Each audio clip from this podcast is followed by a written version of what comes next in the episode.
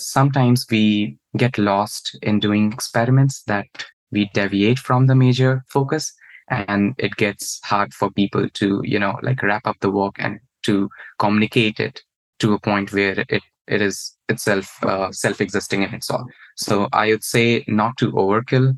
If something is not working we have to find quickly move into different ways of figuring it out together so that it can be written quickly and communicated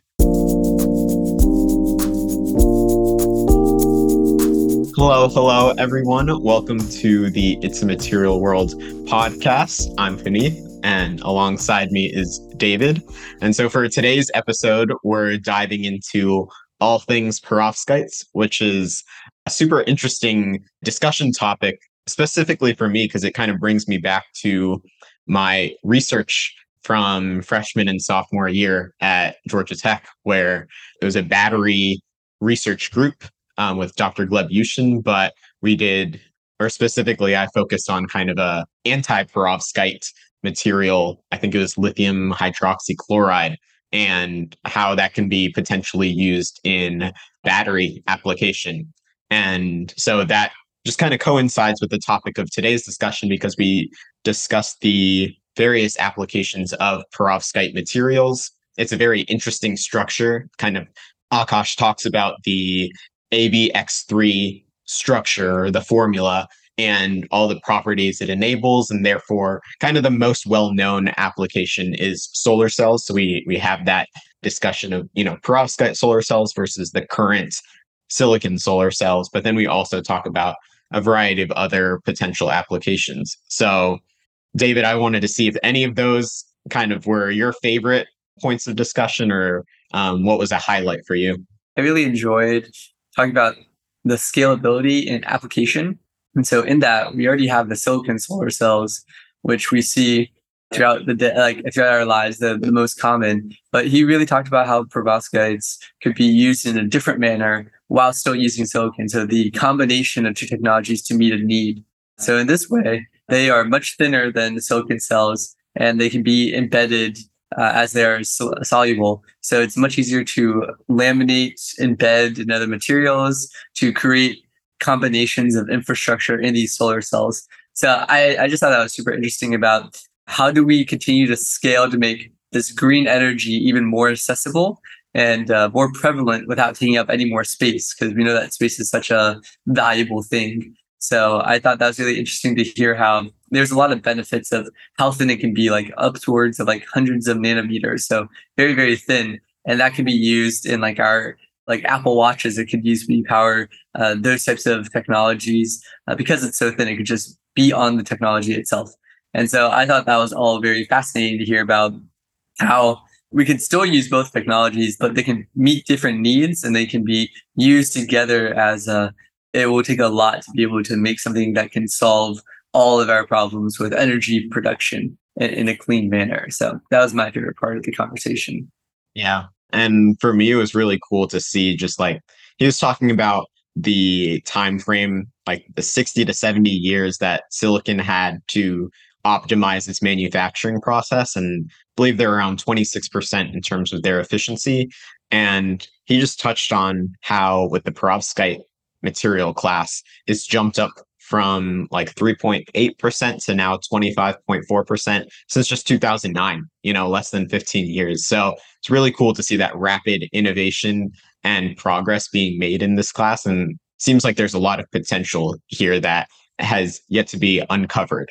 And another really interesting conversation we had was Akash is a PhD candidate at Duke. And so he has a lot of experience with the publication process, not just writing, but also reviewing for various journals. So for any student, graduate student, undergrad student who's writing writing papers, uh, we have really good or he just shares a lot of advice towards the end of the episode to to look out for in terms of how do you uh, get your message across and improve the quality of your scientific writing and and the impact and make sure that you can publish papers as as frequently as you'd like. So there's a lot that we talk about in this discussion. So without further ado, let's get into it.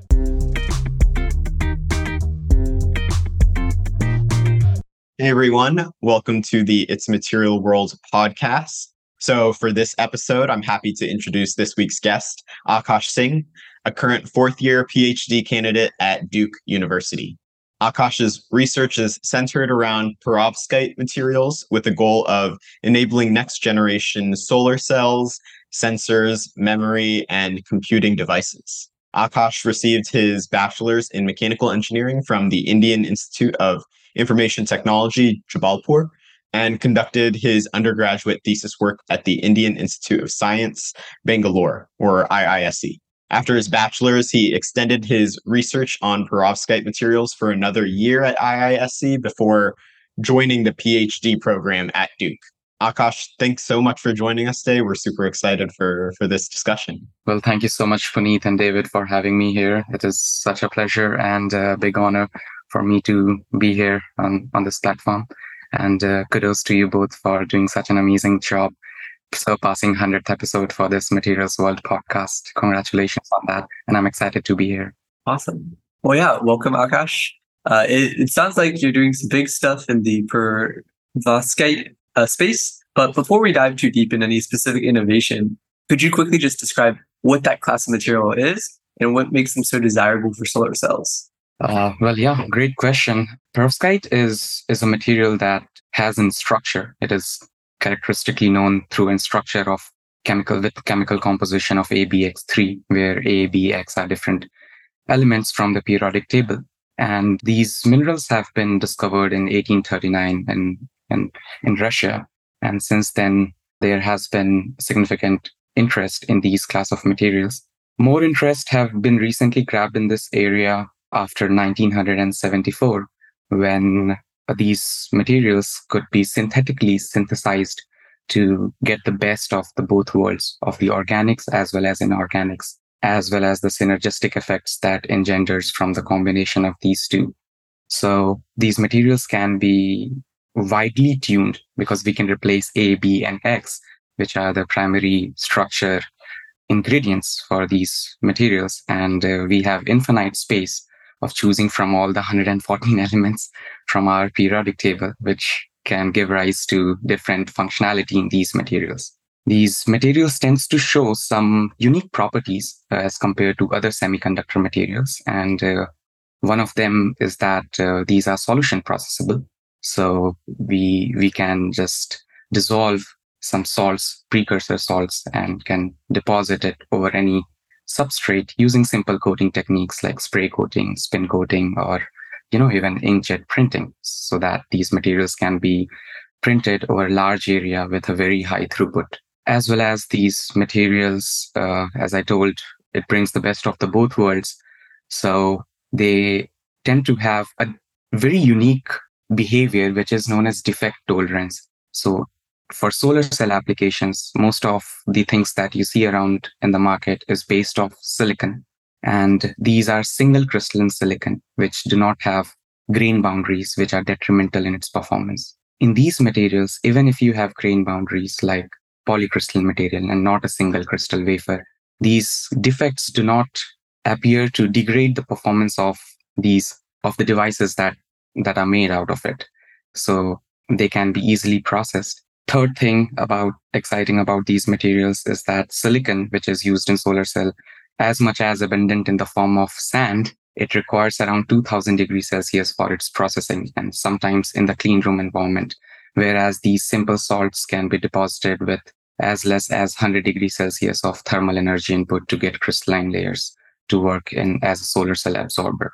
Yeah. So, and these are very thin materials. So you can imagine making solar cells out of 600 nanometer to one micron, whereas for silicon, you require around 600 to 900 times more material uh, because silicon is an indirect band gap.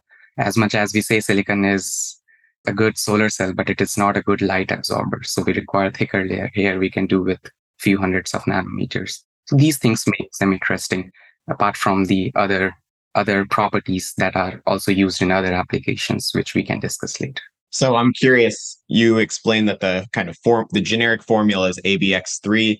My understanding is, or I just wanted you to walk through what that structure looks like, you know, from, from like the, the simple cell, or I guess what I remember is, you know, that ABX3, it's, it's kind of like there's a simple cell and then like a tetrahedron like in the middle of it and then like a, a center atom Mhm. can you just kind of walk through what the structure looks like for our audience and then how that leads to you know the, the potential benefits from the property side and the performance side Yes. So for ABX3 is a three-dimensional framework of perovskites, though they can also be made in two dimension and one dimension, and that way their chemical formula will be different. But for the three-dimensional aspect, A could be any monocation. Um, how do I say? Yeah, cation, and B is a divalent cation, and X is a halogen anion. And when these are mixed together, if they are in the perfect ratio, then the B and the X forms an octahedra. And these octahedras are connected in infinite space along XYZ direction. And with, when these octahedras are joined, it forms a cavity inside wherein the A cation sits. And that leads to different configuration of these materials. And depending upon the angles of these, of these arrangements, we can have different fundamental band gap of the material, which gives its characteristic colors. And as well as uh, different properties uh, depending upon what kind of cation or anion we are substituting in this perovskite moiety. The structure earlier, these were known, these minerals were called perovskites in the honor of Russian mineralogist Perovsky, who actually funded the crusade for, for the trip to Russia. But after World War II, when people formed synthetic perovskite and not the original ABX3, which was calcium titanium oxide, Mm. They found out that even if you replace these elements, the structure remained the same. And since then, it was no more the mineral which was named as perovskite, but the characteristic ABX3 structure. So when we talk about solar cells, perhaps you could briefly talk about why this cavity and this ion in the middle is so preferable for solar cells. Uh, just like very briefly, like the energy of the sun can knock it out, and then it will release energy as it finds another cavity. But maybe you could describe a little bit more about how, this works to create like efficient solar cells, or at least uh, solar cells that make like some amount of energy um, that's not negligible. Yes, wonderful question. So it's the cavity that holds the structure. Uh, if you put something in it through charge neutrality, because everything in the space has to be charge neutral for it to exist, if not plasma. so it's not exactly the role of the cavity. The role of the cavity is to hold some atoms or a small molecule such that the structure could be held in its place. Regarding the other part of the question, which is why these are so desirable for photovoltaics, is because of two to three reasons. One, these are very these are direct band gap materials. That means you do not require thick layers, as I mentioned previously, as opposed to silicon. So even very thin layers of the material can absorb more than 90% of the incoming solar radiation because we want to maximize the absorption of the sunlight in the solar cell. Now, the second point is, is the defect tolerance. Even if these semiconductors absorb the light, which they then create electron and hole, pair, hole pairs, which we isolate and conduct through external circuit, which produces the current, which we then use for our day-to-day application. In these semiconductors, these electron and hole pairs that are created, they are quite mobile. They do not get lost due to recombination. Before they can recombine non-radiatively, they can be extracted easily through an external circuit such that whatever photon created electron hole pair, we tends to get around 90 to 100% of, of the things that are created. So there's a term in, in solar cell physics uh, called external quantum efficiency.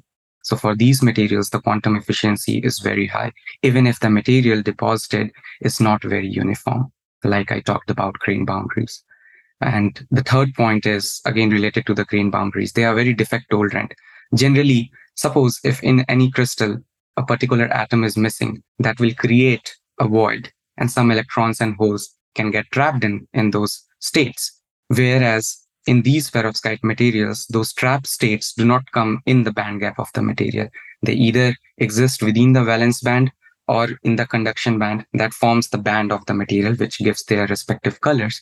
Like suppose a material is black, so it has smaller band gap. A material is orange, it has bit higher band gap. And if a material is transparent, it is it has even higher band gap. So we ideally want black color. So that means we we want the band gap to be low. So even if the band gap is low in these materials and there are some defects, these defects are not detrimental in the conduction pathway of these photo generated charge carriers. And we can easily extract them out such that we can get efficient solar cells. And I think we'll we'll dive into solar cells and the comparison with other kind of current technologies uh, later in the episode. But for now, I wanted to discuss some of the work that your lab is doing. I know that your lab is exploring glass forming perovskites versus the traditional crystalline form. So just wanted to get your your thoughts and what exactly makes a glassy perovskite special and unique compared to the traditional crystalline form. Thank you for asking something that I'm currently doing. So uh, yes, it's very fresh to my knowledge. So before we delve into like why it is special there, I would just like to define this term glassy. When we think about glass, we tend to look up at the buildings or the windows of our buildings and we see, okay, this is glass. Well, uh, glass is actually another metastable state of matter, the way at least I look at it. So we can imagine that in a crystalline materials, all the atoms are periodically repeated. And if you heat this crystalline material beyond a certain point known as the melting temperature, then it forms a liquid. And then when the liquid is cooled, it goes back to its crystalline form. The atoms move back to its home position. Now, suppose if you have melted a material and then it is in the liquid state and you cool it in such a super fast manner that the atoms in the liquid do not get enough time to go back to their parent home position. That leads to the creation of a metastable state that we know as glass. Now, this metastable state glass is not a thermodynamically stable phase, but is still stable in, in the experimental time scale of our observation. And this glass has a structure which is similar to liquid, but physically it is quite similar to a solid. And this gives rise to multiple configuration arrangement as opposed to a very few available for the crystalline counterpart and which engenders multiple functionality. Like uh, in glassy materials, you do not have grain boundaries that are known to be detrimental for the application of solar cells, wherein the attacking molecules, the oxygen and the moisture permeates through inside the bulk and degrades the active absorber layer. In the glass, you do not have them. So you, you can make even more stable material, even as a barrier coating. The second thing if you can make these materials in the glassy form, then you can think about drawing optical fibers out of it, which can be used in communication like transatlantic and transpacific communication without the requirement of multiple repeaters that we generally use currently. The third part is that these, when very high efficient devices have to be made, there is a term known as epitaxy, when one layer has to be in very intimate contact and all the atoms has to be in intimate contact without any dislocations. Glass are insensitive to these dislocations and grain boundaries. So you can have a perfect match when you make in heterostructures. Other than that, they also have like lower thermal conductivity. So you can envision using these materials as thermal barrier coating as opposed to crystalline materials and a multiple application as well. Like one of the interesting one that I am trying to work on is you can also switch these materials from glassy to crystalline. And these two states shows different optoelectronic properties. And when you have two different properties within a single material that can be altered using some external stimuli like electric current, like photo exposure, or even like thermal stimuli, then you can have two different state and then you can think of switching between these states. So you have a switch which can potentially be used as a memory or for neuromorphic computing devices, which was not much earlier accessible when we only talked about the crystalline states. Interesting. So I'm just curious then with the glassy state, you were talking about how it's kind of in a metastable nature, doesn't go exactly to that repeated pattern. Does that change like when you were talking about the the structure itself of like, you know, the octahedron, for instance, the octahedra, does that change at all with the glassy perovskite? How does that affect its its property or performance? That's a great question, actually. So we have been investigating it over the last two years, and one of the experiment that I did at Oak Ridge National Lab was with a beamline, uh, beamline experiments. Uh, we also call it a particle accelerator, just a fancy term for that. So using that, we probed into the structure of these molten and glassy materials, and we found out that the repetition of the octahedra in the infinite space is somewhat constricted, but they still maintain that octahedra though they connect loosely with one or two. So you can consider one octahedra as a monomer unit, or if two octahedras are connected, then it's a dimer unit. And up till this point, we have come to this conclusion that the connectivity has been reduced when it exists in the glassy phase, but it still maintains its octahedra nature. And that's why some of the properties are still preserved, but distinct from the crystalline counterpart. Like it shows different absorption spectra, as well as it shows a two order change in electrical conductivity. So when I say switch, so you can think of making even compact discs or DVD, Blu-ray devices that we generally use in our in our old computers. I don't think so. We use CDs, DVDs anymore because the SSDs are based on MOSFETs now. But if it, it can be electrically driven, that Intel Optane Intel Optane was launched in 2019, which used a chalcogenide based phase change memory device, which was electrically driven. These materials can also be envisioned to be used in that due to the change in property as a result of the change in the connectivity of these octahedra, which is the structure change. You talk about all this progress, and there's been a huge jump of research in perovskites specifically recently. What specifically do you think is driving such interest in this new field of materials? Climate change. One is climate change. And second, um, there is a great push from the government as well as different organizations to reduce the carbon footprint as well as develop alternative technologies alternative renewable technologies such that we can minimize our reliance on the fossil fuels. And one of the great impetus is is that. The second one the accelerated materials discovery even using the artificial intelligence and the wide scope availability of the literature you because of the internet and so if you see from silicon, silicon solar cell were made in, if I'm not wrong, maybe Bell Labs, and it took around 60, 70 years to come up to this point with efficiency of around 26% in the lab. With perovskite, it was 3.8% in 2009, and now it has reached around 25.4 in just a span of 15 years. So a lot of people have started to research. Uh, a lot of information is available on the internet a lot of new technologies has come into existence, including fabrication, synthesis, as well as characterization techniques. As and a major impetus is definitely the government and the organization and uh, towards the common goal of making a carbon free world in the future. These are the things. And also these are very interesting class of materials because they have both organic and inorganic. So as a from a curiosity point of view, people want to study these hybrid systems that has led to the observation of some properties that finds that ultimately found its application in these fields. I know one of the patterns we've seen in, in our episodes is there's an existing technology that's had decades and decades of just being able to optimize the manufacturing process. And then there's a, a new technology that is very much in the early stages, but there's a lot of potential for it. And it seems to be the case here. So I was wondering if you can kind of talk us through that comparison between perovskite based solar cells, for example, or products in general versus like the silicon solar cells. You've talked about the efficiency currently, I believe it, you said 26% versus 25.4% as it is today. What about like the cost differences or manufacturability and, and scalability for perovskites versus silicon solar cells? Yeah. So regarding the, so there are three points for the cost. Uh, there's something known as levelized cost of energy, and which is a normalized way of understanding what is the end result, like how much energy are we producing at the expense of the dollars that we are spending on it.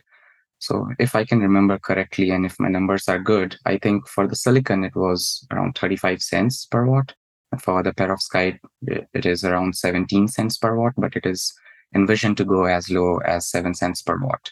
And regarding the manufacturability of these materials, so as I said, these are solution processable. So you can imagine having a spray can and just spraying it over a window, putting some, you know, like electrodes or wire in the future. Also, like I have been working on this spray coating projects in my undergrad and showed success to to a good extent.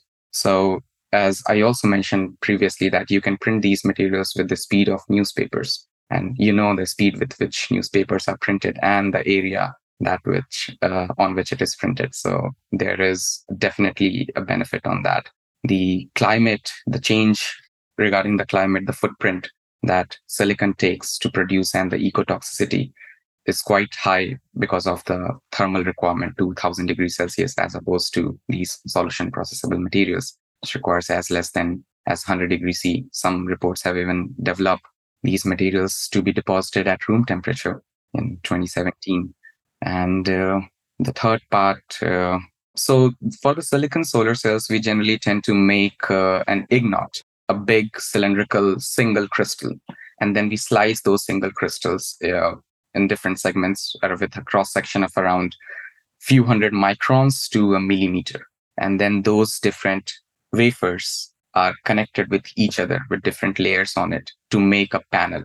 With perovskite, you can have a monolithic integration that doesn't require you making individual cells and connecting them to form a module. You can have one complete surface covered by it and you can make solar cells out, out of it. And uh, if you think about uh, perovskite, there is uh, anecdote told by Sam Stranks from University of Cambridge. If you imagine a Olympic-sized swimming pool and you uh, use the precursor ink like solution processable because these are solution processable materials and you barely fill half of that swimming pool and the ink that is there it can coat if you coat it over substrate it can power all of california so there is a very high high potential and throughput for these materials compared to silicon while being done at a very fast pace. So, how easy is it to combine and almost like embed in other things? Like like you said, like uh, you you can make it solution soluble, but how compatible is it if we want to put it on glass or other substrates that we use for buildings or combine it with other technologies that we already have? Is it very easy to combine it with uh, infrastructure to uh, be able to take advantage of things that are in the sun all day or um, will have to be like a standalone like a solar panel where you do have to have some infrastructure specifically just to hold it. That's a great point. And uh, a lot of work has currently been done um, in this regard especially related to tandem solar cells. But uh, you can think of them as a standalone technique as well as, as well because these are thin materials so you can envision printing them over a flexible substrate so that you can roll these devices and can spread it out open in the sun and can harness the energy. So you can think of this as a standalone flexible solar cell technology as well. But other thing regarding the compatibility, because these are hybrid materials, so it's easier for them to stick to an organic surface as well as to an inorganic surface. And uh, there have been reports of these coatings being developed on almost all the surface, including a surfactant bubble that was shown a few years back. So I don't think so there are any compatibility issue with its coating on different surface. And if there are, there are different surface enrichment techniques uh, that can change the surface energy of the substrate. And then you can coat even philic or phobic materials on those substrates. Regarding tandem, if you think about the existing infrastructure, silicon solar cells are already existing in the market. And there have been a great impetus of using perovskite as an additional solar coating for wide bandgap solar cell solar coating on these materials using the existing infrastructure at a fraction of cost to extract even more energy out of it. Like I think the recent record is around 32% as opposed to a single junction solar cell for silicon, which is 26. So, and Oxford PV is a big player in this market that is currently trying to do that. So yes, I, I can see them existing as a standalone uh, technology as well as uh, quite integrable with the existing infrastructure. Also in IoT devices, they're small because these are highly efficient materials so and very light. So you can imagine your smartwatch or any wearables being powered by that even in ambient lighting conditions. So it seems that solar cells take a lot of the interest and the attention grabbing applications of perovskites especially the push for green energy and other products as we try to combat climate change. However, after talking to you, it seems like this might overshadow some other exciting applications of this material class. Uh, maybe you can dive into what other applications we can use these for and uh, what excites you the most out of these. What excites me the most is just working with them, honestly, uh, because the curiosity and the fundamental properties, investigating those fundamental properties and relating it with the structure takes the biscuit for me. But there are multiple other applications that these materials are used in I think in mostly all the application fields. As you know, for a semiconductor, a good absorber is also a good emitter. So LED devices are currently being made out of these materials, which silicon cannot be used because it cannot emit light because it is an indirect material, whereas these materials are direct, so it can emit photons instead of just heat. And because these are wide, widely tunable, so you can tune their band gap all the way from infrared to UV. So you can imagine having all different color gamuts from compositionally tuned perovskite films. So you can have green LEDs, blue LEDs, red LEDs, infrared LEDs, or UV LEDs made out of that. Apart from that, these, these are also used as sensors. One of the most exciting application is its use in detection of X-rays and gamma rays. And uh, that is currently taking a lot of uh, interest in the perovskite community. And people have also made tr- transistors out of it, diodes out of it, lasers out of it. And uh, with the advent of this glassy materials, glassy perovskite, I envision that their application space will be broadened to an extent where these can be efficiently incorporated or perhaps be individually used uh, as in a standalone format as uh, memory devices, neuromorphic computing devices, metamaterials, photonic devices, because the very fundamental property of the switching between glassy and crystalline opens many doors of possibility for these materials. And uh, since its discovery in 1839 up till now, a lot has been done, though a big progress has been made in the last 15 years.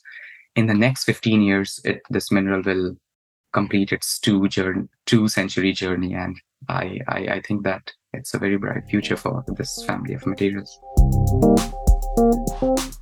It's interesting to see how the variability in like the structure affects its potential applications. You mentioned like the switch and this was, you know, way back in, in freshman year, but I worked with like anti-perovskite materials, which I guess is like X3BA instead of ABX3, something something like that but it was like a lithium based anti-perovskite material for battery applications. Um, and so i the, the question for you would just be how much variability potential is there with this this class of materials? And do you think that will lead to even a wider range of applications in the future in the next 10 15 years i would say infinite and um, it's not far-fetched because uh, if you do the permutation combination of the existing elemental space in the periodic table, you can create a lot of possibilities uh, and tune these compositions accordingly, and which will result into a change in structure,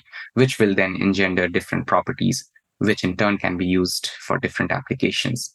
Up till now, the focus is driven in terms of solar cells, emitters, and sensors. But as like we we discovered the glassy perovskite out of a mere serendipity. We were trying to measure the photoluminescence of these materials and their melting properties. And when we actually melted it, it never recrystallized. Before we did not know that it even exists, and there could be switching phenomena that could occur in these materials, which just happened like two years back. So there's still a ground of new possibilities. We are just still waiting for some of those discoveries to be made. And given the memothic tunability and compositional space to choose from. I think there are still a few strides for this material to make its mark into. Like earlier, if you talk about uh, semiconductors to exist, you need a crystalline framework. In 1968, Stanford R. Ovshinsky demonstrated that semiconductor nature can still exist in the material even there is no periodicity, which also in part led to a Nobel Prize in 1970s and so for these perovskite, it was always the, it was the structure. So when a material is is defined by structure, that means it's crystalline mostly. So there was no possibility even for it to be understood eh, to exist in a glassy framework. But now it is. So you never know. and as more people like us start to work in the material science, we would definitely see more progress in this domain and which also encourages me to talk about these two people in material science community. Sure. That's why I wanted to ask you about what you first see, like in terms of timelines for for like mass scale, let's say commercialization of perovskite solar cells and, and the implementation, you know, what are like the current companies working on today and what does that timeline look like to see this? Because it seems like there's a lot of potential applications, but we're not quite there yet in terms of I guess mass scale production, right? With this with this perovskite material. So I just wanted to get your opinion on what the future looks like for the space in the next five to ten years.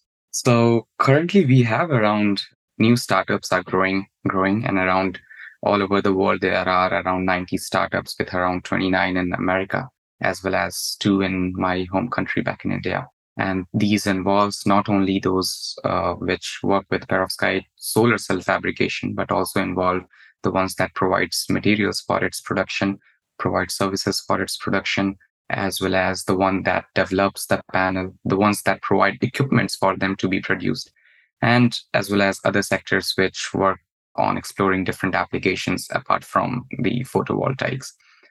Currently, there are few big players to name like Oxford PV, Cubic PV, Saule Technologies, First Solars, Great Great Cell Solar that are there and contribute to the most uh, market share currently in all over the globe. So, according to an analysis done by DataBridge in 2020 or 2021, it was estimated around 0.17 billion dollar market in 2021 and is projected to go to around 6.6 billion dollar by 2029. And uh, the reason we are not able to see these solar panels in the market, no matter how much I incentivize or talk good about these materials, is because they're still in that development state. But a lot of solar panels have come out recently. Even last week, I, I read there's a panel of two meter by one meter of 320 watt capacity that came out, I think, from an East Asian country. And different companies that I mentioned, those players are also working towards it. So I expect us to see these solar cells in the market within the next five years, mo- most definitely. Not being optimistic, but most definitely. And as well as in space, which they are currently being researched in. Well, yeah, maybe taking a slight detour from your very technical side, we just wanted to ask you about how you founded Duke's University's Materials Research Society chapter MRS. Uh, we touched on this several episodes ago, but could you briefly describe what MRS is and then why you saw the need to create this organization and what made you interested in spending even more time doing things uh, at Duke? Duke is a great place, and uh, especially its material science program is a bit unconventional, I feel, in my own personal opinion. Rather than having a dedicated department of material science, they have a university program in material science and engineering that takes students from all the nine departments at Duke, including the natural sciences as well as engineering and environment. So people working in all these respective departments can be affiliated with the university program in material science to continue their research because materials is ubiquitous. No matter whichever field you go, you have to deal with these tangible matter at hand.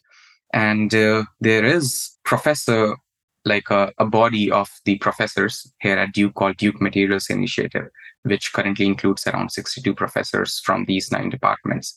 But there was no such organization that was student driven.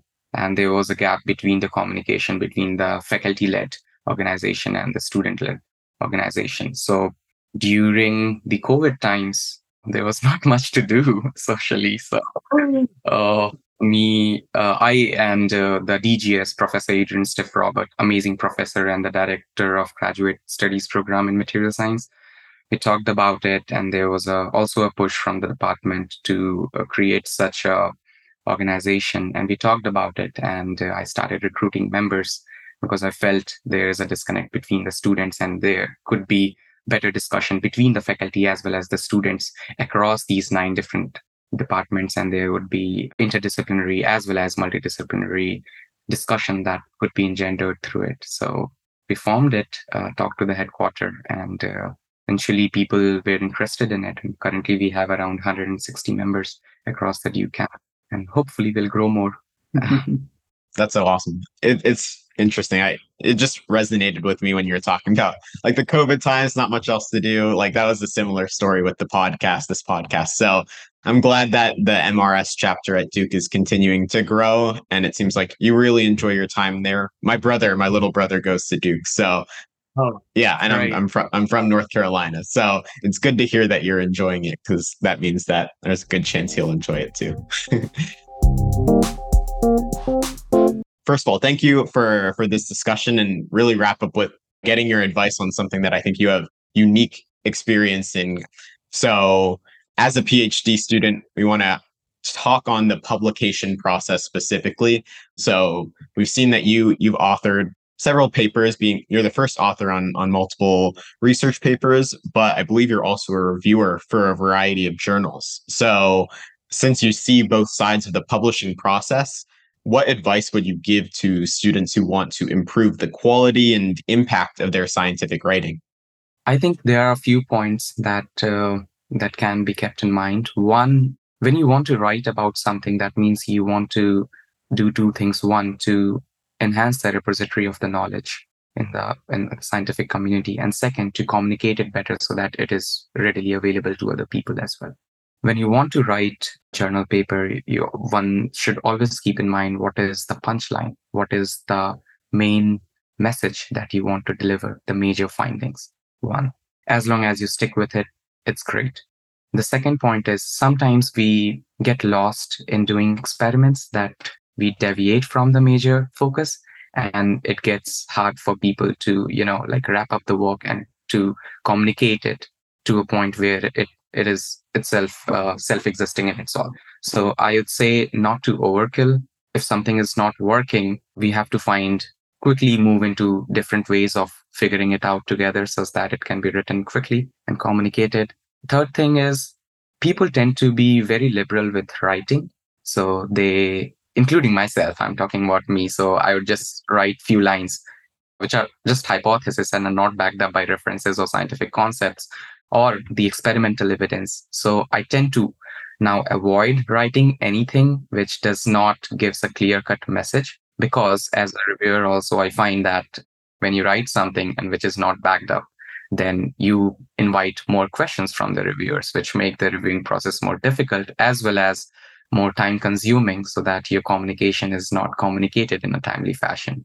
That's the other thing. And if you really want to write and communicate fast i think you should have a set of figures in your mind. So envision them here. What are the figures that you want to do and ex- and chart your story around it uh, while keeping the punchline and the major message of your paper in your mind and just navigate through it. Create a good flow of logic rather than having jumpy paragraphs i have i have struggled about it and i have i'm still in the learning phase but these are the hmm. things I, I i find out that has helped me publish whatever i have published so far i love that well, thank you so much, Akash, for joining us for this discussion and sharing all of the valuable advice you have, as well as an overview of the perovskite space. I'm excited to see this field continue to grow. And I just wanted to express that gratitude and appreciation for you sharing all of your insights uh, with us today. Really appreciate it. Uh, the pleasure is all mine, Puneet and David. I feel more honored to be here in this podcast series. I think it is one of a kind and uh, it's very delightful to uh, share my views about this technology as well as getting a chance to talk to you both who have definitely knowledge about all the different kind of material segments since you have been doing it. And i think it's more than 100 episodes. So thank you so much for having me here. And i wish to continue to have further conversation and communication in the near future. Of course. As a materials engineer, we can make an impact in nearly every single industry. But with that versatility comes a lot of options to choose from. So if you have no idea which position or industry is right for you, you're not alone. I've been there, I've done that. But just for a moment, imagine narrowing down your ideal role and company within the week. Imagine being able to secure your dream offer without having to apply to hundreds of job openings. Our online course, MSE Academy, includes video testimonials, resumes, interview prep, and mentorship from materials engineers who have been in your shoes. We also connect our members with companies and industry professionals in our expansive network to help accelerate your job search process as much as possible. To learn more and get started, simply click the link in the show notes below. And if you enroll within the next 24 hours, we'll add three bonus career related resources. I hope to see you there.